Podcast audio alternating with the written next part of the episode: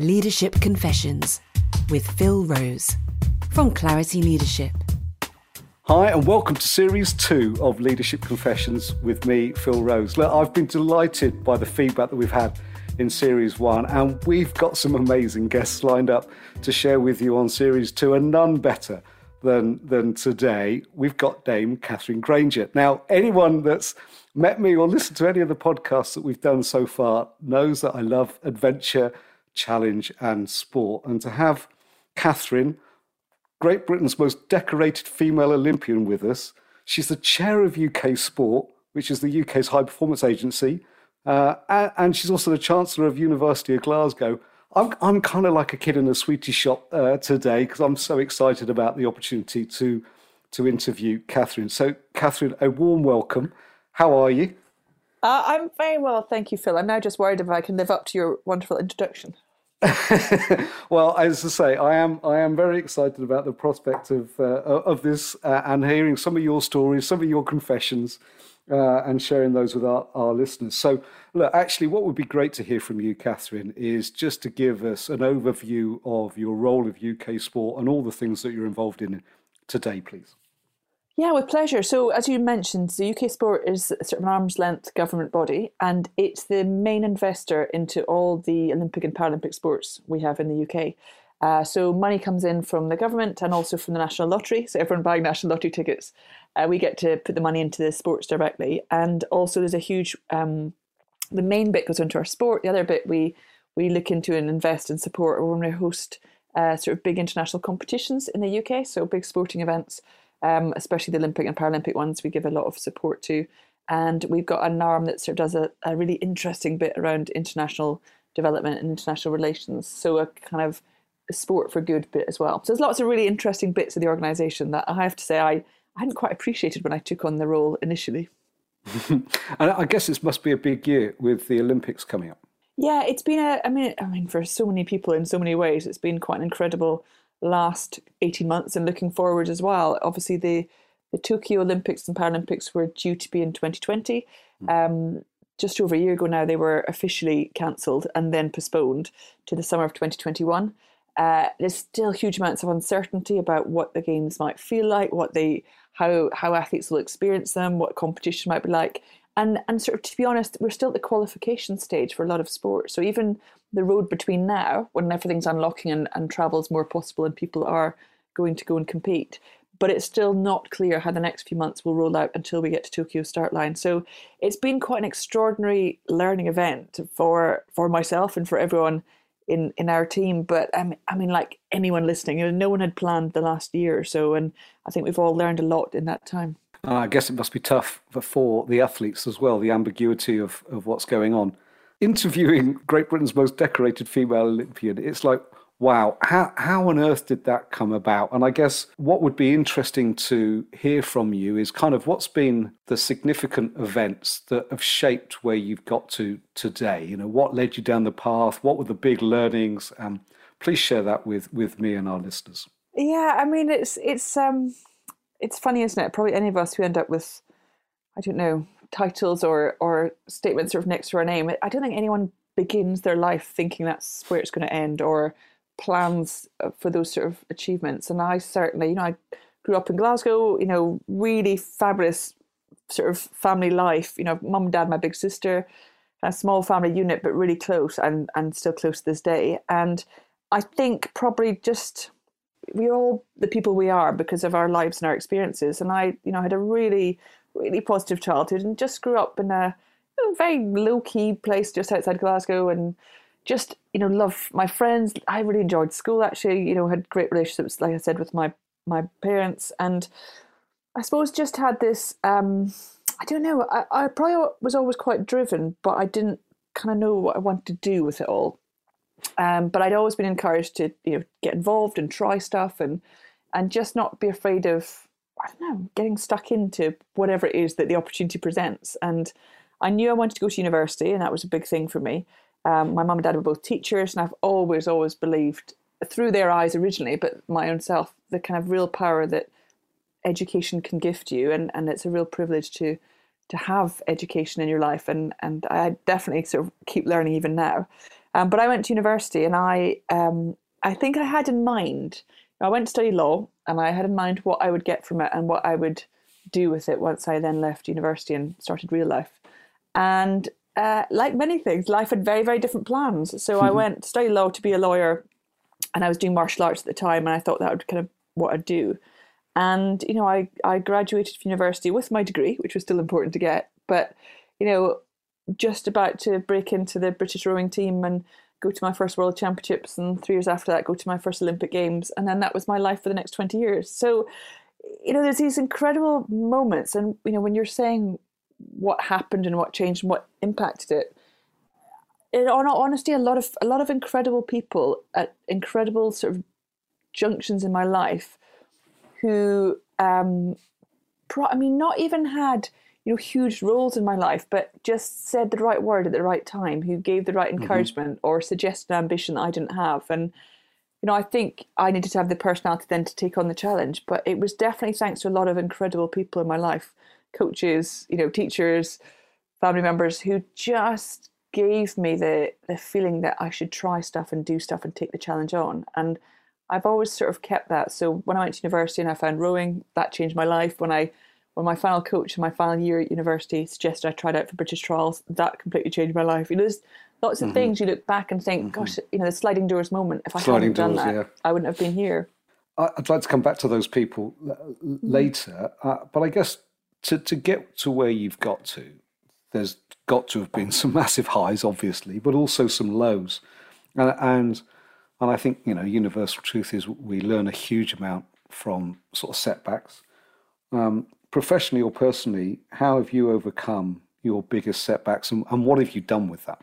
Yeah, I don't think I've got, I mean, clearly, like everyone, I mean, I've had many, many setbacks and um, I don't think I have a deliberate strategy to, to sort of cope with them. And I think a lot of how I've dealt with them, um, there's nothing quite learning by experience. And I think I've I've you know got better at dealing with things by just living life, which sounds a, a sort of insanely simple um, method, but I think like my general experience with myself and with other people is people are far more resilient and capable and incredible than than we ever think. And you know, I've had some real lows in my sporting career, and when you're involved in something that feels so very personal and and you're very passionate about and you're very connected to much more than just a professional thing you do. It, it's really is your life and it defines you in so many ways. When things go wrong and especially on a sort of big international public scale uh, it, it's incredibly uh, it's incredibly hard to sort of deal with and come to terms with and cope with and and prepare yourself for. And I, I think you you get better at it by experiencing it and getting through the other side. And, you know, I kind of, looking back now and my lowest points, I always have had then and continue to have brilliant people around me. So I really, you know, very close to, like I said, to my family, very close friendships, people I really trust and I can really be myself with. And you know, my lowest points, I'm not always the best person at reaching out and asking for help, um, but help's always there. And you know the, the best people in my life i guess know me well and know when to you know sort of try and get me talking or trying or just being quiet but knowing you know making them their presence felt so i always felt i was not alone in dealing with yeah. what i was dealing with um, i also i mean some of the lowest points i needed to regain perspective i think you can immerse yourself so much in a goal that you lose yourself so when if and when it goes wrong it's very very hard to kind of recorrect the perspective. And um, you know, after a couple of my very disappointing competitions, I, I actually got away. I mean, it's a shame we can't right now travel in the same way, but actually going to somewhere very different, going to somewhere where none of this mattered to people and none of this, you know, it wasn't what people wanted to talk, talk about. It was a very different world. And I do think traveling, being in different places, cultures, experiences, it really does change your mindset and it helps you re it just I find my balance again having having done that. Um, and then I think as soon as I've I've had an, the next plan, you know, I think action is very motivating and very kind of uplifting and inspiring. And I think I, I, like everyone, you can wallow a bit in, in when things have gone wrong, but actually, as soon as I had the next thing I wanted to focus on and move myself forward, I very quickly could turn all energy into quite a positive, forward-looking energy. Um, but yeah, I mean, it's I, I guess there'll still be huge lows in my life going forward, and I, I guess I'll learn more and more by experiencing it how I do it best. Oh, look, thank thank you for the insight. I guess what I've taken from that is that that opportunity just to talk to people, and that seems to come up quite a lot. And you you you shared that you might not be the best in asking for it, but people would just make themselves available. Um, and, and that opportunity. I think sorry. sorry, but one of the funniest things I think is we all love helping people. I mean, yeah. You know, if you get asked for help, I of course I want to help, and I want to go and help everyone I can, and yet we're really bad at asking for it, and it's a really odd sort of contradiction in, in sort of human behavior, and we're very aware how good it is to help others, and yet we don't want to give people the opportunity to help us. And I don't, mm. I hmm. don't quite know how that why that is the case, but like I said, I mean, I think a lot of us aren't always good at asking for help, but still knowing people are there is very important. Mm. And, and, and also, I think your ability to you know reframe and, and resort the, set the perspective on, on what it is, and then and then set another goal and, and, and action. You know, and that that, mm. that inspires you. So what what does high performance look like to you? You you would have seen that through various colleagues in in in sport. You will have seen that in in in business when when you kind of go actually when i when i look at high performance that's what it looks like for me this isn't going to be an easy answer for you possibly phil i suppose i i would say it's less than what it looks like it's more what it feels like yep. and i think i've been very lucky to be in worlds that are incredibly high performing and um, you sort of know it when you feel it and you sense it and it's you know it's about um, sort of brilliant people surrounding themselves by even more brilliant people and everyone everyone sort of doing their absolute best. So everyone at the the sort of pushing their potential all the time. And uh, so i mean i've been really really lucky in sport not just as an athlete um, pushing yourself and your teammates around you but you get incredible help from you know the best in the business in whether it's you know, physiology or physiotherapy or medical or psychology or all these amazing people. And certainly the build up to sort of 2012 the games then and it was i was in this boat with anna watkins and we were just you know flying in our training and competition. But we were always you know, wanting more. And that, that high performance to me is really about that sort of restless sense of improvement and always looking for something even better and so even you know where else can you make the gains and where else can you do this better? And constantly challenging yourself to find even when you're winning even better ways of doing it. Um, and i think one of the biggest privileges in that lead up was you know how much help we had around us and we asked everyone we worked with from nutritionists you know everyone to sort of say what's the best in their world what is the best they can bring so yes we're trying to be the best in rowing down a course but if you were the best nutritionist in the world if you were the best physiotherapist in the world, what would that look like and be like? And mm-hmm. so everyone brought their A game, and and we all you all felt really connected to um, the very obvious goal that we had.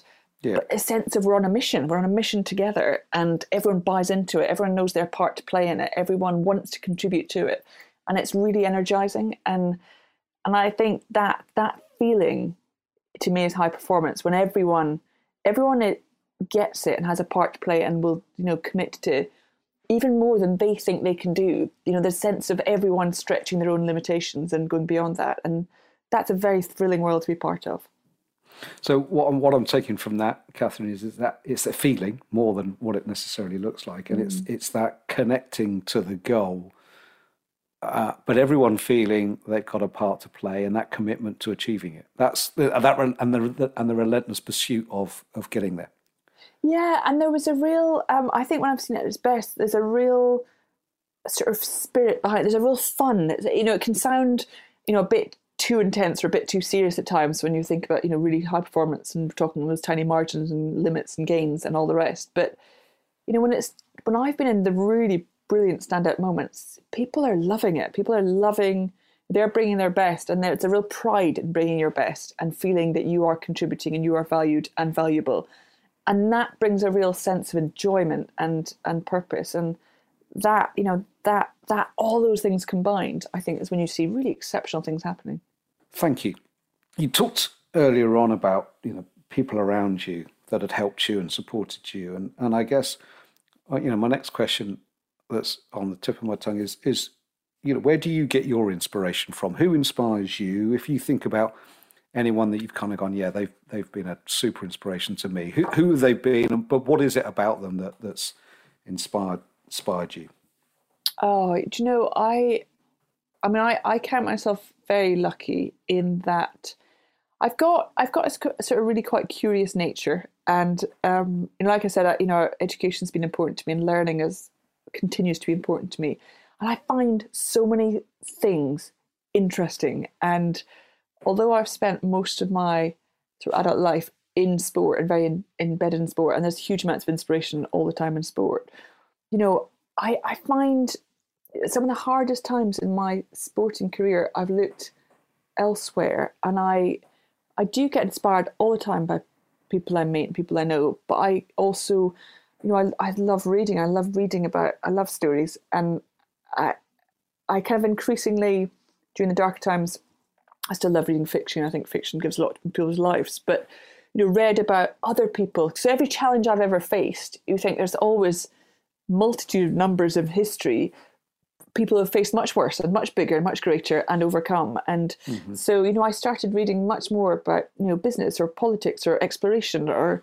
you know, some of the most amazing adventurers, Shackleton, you know, all, all the kind of obvious mm-hmm. people who have, mm-hmm. you know, that's really facing, you know, very life and death challenge and having the responsibility of other lives on your conscience as well. And still finding, you know, a way through a lot of brilliant people who are always problem solving and I've been lucky. I've met incredible people in my life, and um, I very, very, I still smile. I think about, you know, I I was very lucky to meet both Barack and Michelle Obama, and you know, there's some people in company you just think they inspire you by being around them, the way they talk, the way they they see the world, the way they live their lives, and mm-hmm. and I get that all the time. But you know, I've in a smaller scale, I I didn't didn't sort of grow up thinking of um, you know certain people who inspired me. But I do look back and I think, you know, my my karate teacher when I was at, at school, um, you know, who got me from my white belt to my black belt when I was still at school age, was incredibly inspiring. And he, you know, he would be far too modest to think he he would be an inspiration, and yet the way the way he taught, the way he kind of had this incredible mix of you know drive and focus and fun at the same time, and that instilled in me very early on, kind of being being with people who are passionate about what they do, I find very inspiring, and that can be in any sector, in any area. And I was very lucky. You know, I, I I've had two brilliant chief execs at UK Sport, and and both incredible leaders in their own ways. Um, but you know, both linked by a real enjoyment and a real pride and a real passion for what they do and how they are and and how they are with other people. And I think, you know, seeing seeing how people motivate those around them and seeing how people inspire those around them is endlessly fascinating. And that can be in any walk of life. You know anybody who works with other people i find really interesting. So i do i i, I do think one of my one of the things that really gives me a lot of strength in life is is finding inspiration in a lot of places. So th- thank you. You talked there about you know the couple of ceos you've had at uk sport that have been inspiration. How, how would you describe your leadership style and what's and what's defined that? Do you think? Oh, I don't know if I've got a style. Um, well, you must have some, but it might not be consciously. It's probably not conscious, and it's probably a question that's better asked of other people um, rather than me, to be honest. But um, I don't, I don't know. I mean, I, I probably forged a lot of it when I was still an athlete. In, I had a very long, I was very lucky to have a very long career, and I think um, when you do something for a long period of time, obviously you change very much the person and individual, and things start to shape you, and then you learn from others around you, and you you become sort of more senior in whatever area you're in, and then more people look to you and have more expectations of you. Um, and I think the one thing I loved about the time I was an athlete in sport is, you know, I was a rower, and to me, although you can do it as a solo sport, it I was always I always loved being in crews. I always loved being with other people. And one of the biggest things I got, although I had to bring the best of myself to every every single day, to bring the best of myself, I kind of increasingly enjoyed not even increasingly, I always did, enjoyed working with other people and finding a way to to help them be better and they would help me be better. And I love mm-hmm. that sort of cohesion of I, I, suppose it is teamwork ultimately in this most simple sense um, of somehow as a group coming together and doing something more and doing something better because you're doing it together. Um, yeah. And I think I, I learned so much of that. You know, pretty much everything I've learned, to be honest, I learned through my time in sport. And I think, you know, I did learn the, the sort of the power of having a really motivating goal or purpose or drive or mission, you know, and, and really understanding why and what it is about it that that moves you. And I think it's really the more I was an athlete, the more it was so important that you understood the people around you as well. Because not everyone will be motivated in the same way. Not everyone will feel the same way you do. And the more you can understand what it is that excites and what's people's passions and loves and hates, the the more you're going to get out of them. And you know, I think I also learned, you know, I think how much. I mean, when we were an athlete, it's about coaching, but how much feedback we, I absolutely took for granted when I was an athlete. I got feedback whether or not I wanted it every single day.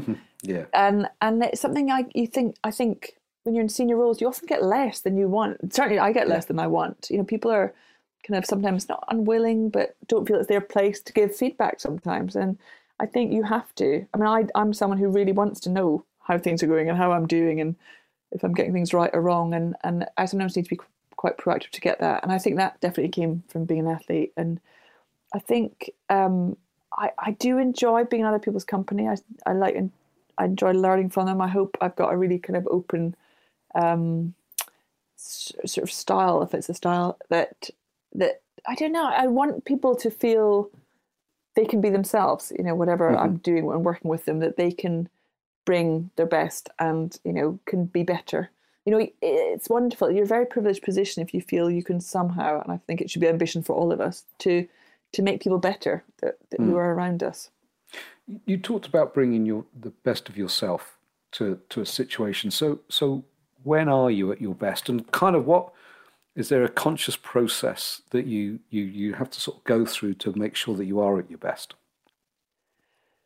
Um, it's a good question. I don't know if I've got a conscious process. I mean, I I I think I, and it's interesting because I I sort of retired as an athlete, and the biggest challenge everyone will face is the what next question because you've been mm-hmm. part of something that's been so personal and so you know it's been a real sort of huge part of your life and there's a sense of not quite knowing what next and, and how next and where you fit in again um, and where you belong and where you can make a difference and all those sort of big life questions and i really wasn't sure but i sort of knew instinctively it had to be something that i would find challenging it had to be something that i would find a little bit daunting and that I felt would be um, important to me at least and and sort of make a difference in some way. So I'm I think I'm at my best where I still I you know I when things are hard, you know, I don't I don't necessarily want another sort of global crisis, but I, I kind of like I do like a challenge. I like to feel I'm tested. I like to feel,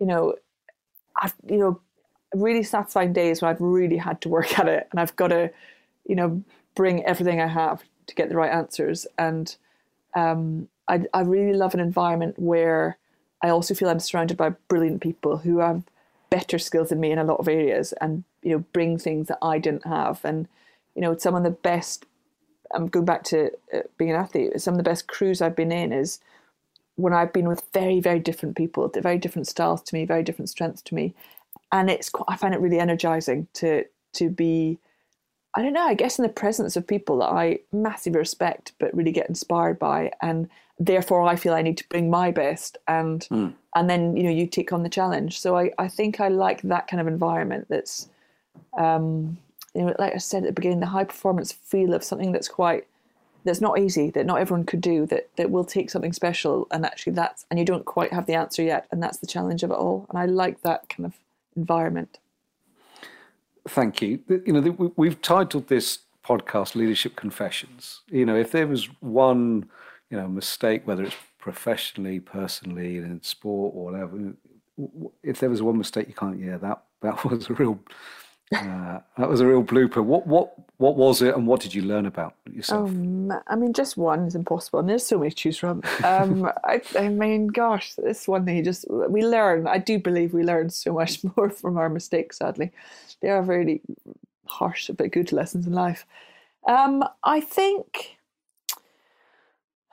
God, I mean, I'm trying to narrow it down to just one or two. Uh, I, I think there's a sense of um, probably when I've got things wrong, it's when I haven't quite trusted myself. Um, and I have, uh, you know, I look back now and I think when I was more inexperienced and a lot younger, I think you can make assumptions of situations and what people are feeling and where my place is, is in it. And I look back now and I think I was wrong on quite a few of those things. And actually, I think there's always a situation where you can add and you can have a voice and you should have a voice and have an opinion. And I probably stayed quiet for too long in too many situations where I wouldn't have necessarily been the answer or solved everything, but I, I could have contributed and I didn't. And I think whether it was a nervousness of, you know, I'm just, it's not me, it's, it's not my place, uh, you know, I don't have, I shouldn't be speaking out or I don't know what the right answer is. I think you learn that actually even sometimes saying that I don't think I've got the answer is is still valid and still important. And I think I've learned that it's still, you know, it's really important to have that anyone contributes to any situation, especially if you're in a sort of problem solving area. It's it's really important to hear from people. And I think I stayed quiet many times when I probably had more to offer than I realized, or I could have helped in ways that I didn't at the time. And I think it I think there is something very important about knowing yourself well and and understanding your kind of instincts and trusting those because I think they generally do keep you right. And I think when you have, if you're kind of clear on your morals and your integrity and you hold firm to them, then you're not going to go far wrong in mm. any situation or anything you can contribute to. And I think I took a while to learn that. Uh, I love that. Uh, and that kind of then leads me on to what what advice would you have for aspiring professionals, whether that be in business or whether that be in sport or in, in any environment? What would you um, what would you advise to to sort of the next generation? Oh, next generation makes me feel old. Um, uh, that's just me. Uh, well, well, no. I mean, it's. Um, I mean, like I said, I like I love reading a lot, and I think you can't go far wrong with some of the ancient philosophers of the world. But you know, this sort of know thyself um, philosophy. And I think there's a really important thing about understanding you as a starting point. Mm-hmm. Um, and it and it doesn't mean on day one you need to know everything about yourself because I think we're all work in progress. But it's a really just time to stop and think what what is important to me and why and what are my values and what do I believe in and what do I love and what do I hate and what moves me and some of that is really instinctive stuff and it's really good to know it and it's really good to be aware of it and because sometimes it will take you you know incredible places. Sometimes it will save you when you get in in stuck in places um, and it will just keep you true to yourself because I mean, life is very distracting and um, you know the the road through life takes you in places you never thought you'd go as mine certainly has but I think you, you should never sort of lose yourself. And so I think understanding yourself. I like often, that. So not not losing yourself, but on a on a, a, similar vein. What rattles your cage? Where does the sort of the red mist come down? Do you know apathy annoys me? Do you know I don't I right. I you know I I I'm legally trained. I love a good argument. I love a good debate by nature. So I don't mind people having differing views. I'd really, I really like people who have passions, and even if I totally disagree with them, I kind of respect that people care about things and and you know get riled up about things. What I really get annoyed about is when people have just just not bothered, just don't aren't interested, you know, don't take part. Just I I do find apathy really. I feel I guess it frustrates me because I feel not that I want everyone doing things all the time. Um, you know, I love a sort of lie on the sofa doing nothing for a while, mm. but but the sense if nothing moves you, if nothing if nothing matters to you, then I kind of like, oh, you know, what's life about? You know, life is to get involved and to take part and to care. And I kind of, yeah, I, I don't like environments if there's somebody being a bit apathetic and just, you know, a bit shrug, shruggy and ugh, I don't know, I don't care. And that, that does rile me a little bit, I'll be honest. And, Um, and, and, and what does a Catherine Wilde look like or sound like? I'm going to sound like the Hulk now or something. You don't want to see me angry. You do. I rarely, I rare, yeah, I rarely do. I mean, yeah, I don't often That doesn't surprise me. riled, but you would. I mean, you would know if you saw it. There's a look. Right. There's a look that, yeah, that is quite famous. That, yeah, a lot can be said in a look. I'm afraid to say. And So- the, other, so- the other thing, you know, do you know, injustice annoys me, and I'm sure it annoys Right, everyone. yeah.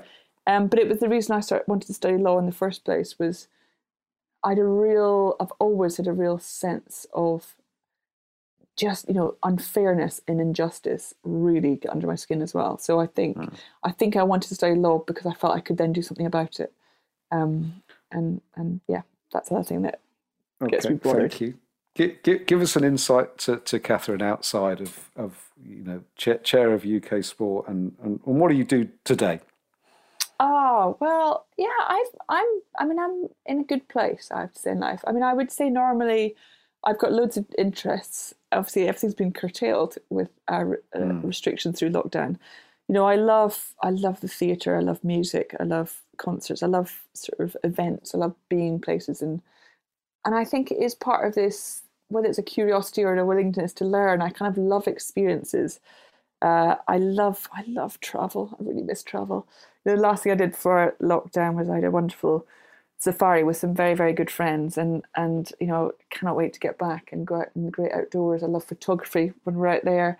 Um, spending time with my family. I hardly see my family at the moment, um, and that's really hard. So we have these awful awkward Zoom calls, which everyone talks at the same time or, or nothing at all, The same as everyone's facing. Yeah. Uh, so I, I've got incredibly brilliant friends who, luckily, I live very close to a lot of them. So even during, you know, the the more extreme version of lockdown, I could walk places and see people. And yeah, I I I I'm a good. And the weirdest thing through this whole lockdown experience is I never I've never been into my gardening, and um, it's a very odd thing because I've sort of lived in the same house for about ten years, and I've sort of walk in and out every day, not even really seeing the garden. But when you live in your house or your garden for over a year, then suddenly you do see so much more. And um, so even little things now, I don't. I mean, I wouldn't spend. I wouldn't say I'm in any way know what I'm doing, but you know, I'll sort of plant some things now and they'll grow, and that's that's an exciting new part of my life. So I I find yeah I find a lot of joy in a lot of things, I suppose, and and more recently it's felt like the world's a bit smaller and I haven't been able to get out and do as much, but I get a lot of contentment in small ways now, and that's that's probably a good thing. Oh, that, that sounds lovely. So, uh, uh, a, a couple of or a few quickfire questions to, to, to close to close up. Uh, we've all got one. What's what's your guilty pleasure?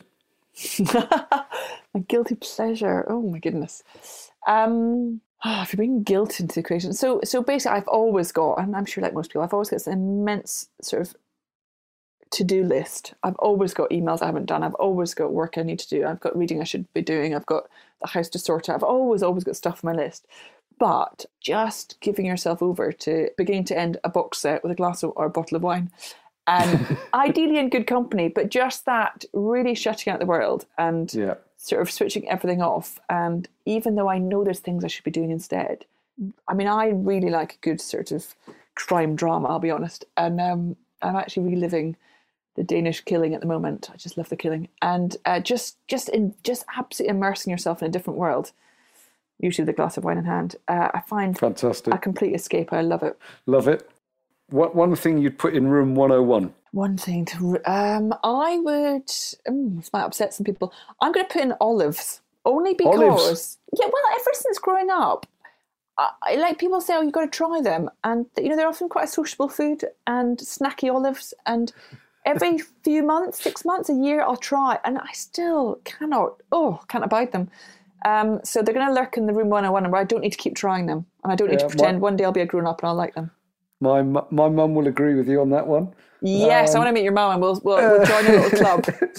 Uh, and then, you know, as Great Britain's most decorated female athlete, you know, clearly you're brilliant at so many things. What's one thing that you're not good at that you'd love to be good at? Oh, honestly, I was very, very good at one thing in particular. So there's loads of things I'm, I'm rubbish at. Uh, one thing I'm slightly embarrassed at my age to be a bit rubbish at is is cooking. In all honesty, um, like you know, obviously I have to eat every day, and I went through a phase of eating out a lot. Uh, but now in lockdown, I'm eating home every day, and I'm just not very good at it. And I think I think part of it I don't have a lot of confidence in it, so I'm not kind of like, oh, I'll just toss some things in and it'll all be fabulous. So it's one thing I really should be better at, and I should learn it because it's quite an important part of life, eating. And um, if, there, if there was one meal that you'd love to, or one dish that you'd love to to, to serve up, what would it what would it be? One di- Do you know what? I I actually uh, maybe it's the family connotation as well. I love a good. Um, like I love Christmas. I love you know or bigger roast and things, but there's so many different moving parts to that kind of meal. And I know people who are very good are like, oh, it's so easy, just put the oven on, shove everything in terrifies the life out of me. So one day I will cook a big Sunday roast and I will I will enjoy doing it. I must surely. Surely that's my ambition in life now. Superb. And what makes you smile? Oh, do you know what? So much makes me smile. Uh, having that this comes chat across, has made Katherine. me smile. Um, yeah. I don't know, being with my family, being with my friends. So I genuinely, I walked in, so I went for a run this morning, and I came back to the, through the garden, and I'd planted this sort of rose bush thing that looked dead to me, but apparently it's fine. And I saw the tiniest little uh, like green leaf on it. And I can't believe how happy it made me because I did think it was dead. and I was like, there's new life there, there's growth. And there's little, it's, this what I, I mean, I think increasingly little things are, you can take a, a huge amount of pleasure in. So yeah, I smile a lot. Wonderful way to finish. Katherine, thank you for, for being a guest. I look for anyone that's enjoyed, and, and how could you not enjoy uh, the last half an hour with Katherine? Katherine's going to be speaking at our Purposeful Leaders event at Kew Gardens on the 29th of September. Katherine, thank you for agreeing to come along and, and present at that. So, the opportunity to meet and work uh, with Katherine in an intimate environment is available. Uh, please look that up on clarityleadership.co.uk. But from everyone listening today, Katherine, thank you very much. Good luck with the Olympics. Not that you'll be participating this year, but for, for Team GB. Uh, and, uh, and thank you for being a guest on Leadership Confessions. It's been a pleasure. Thank you, Phil. Leadership Confessions from Clarity Leadership. Email hello at clarityleadership.co.uk and subscribe to receive every episode as it's released.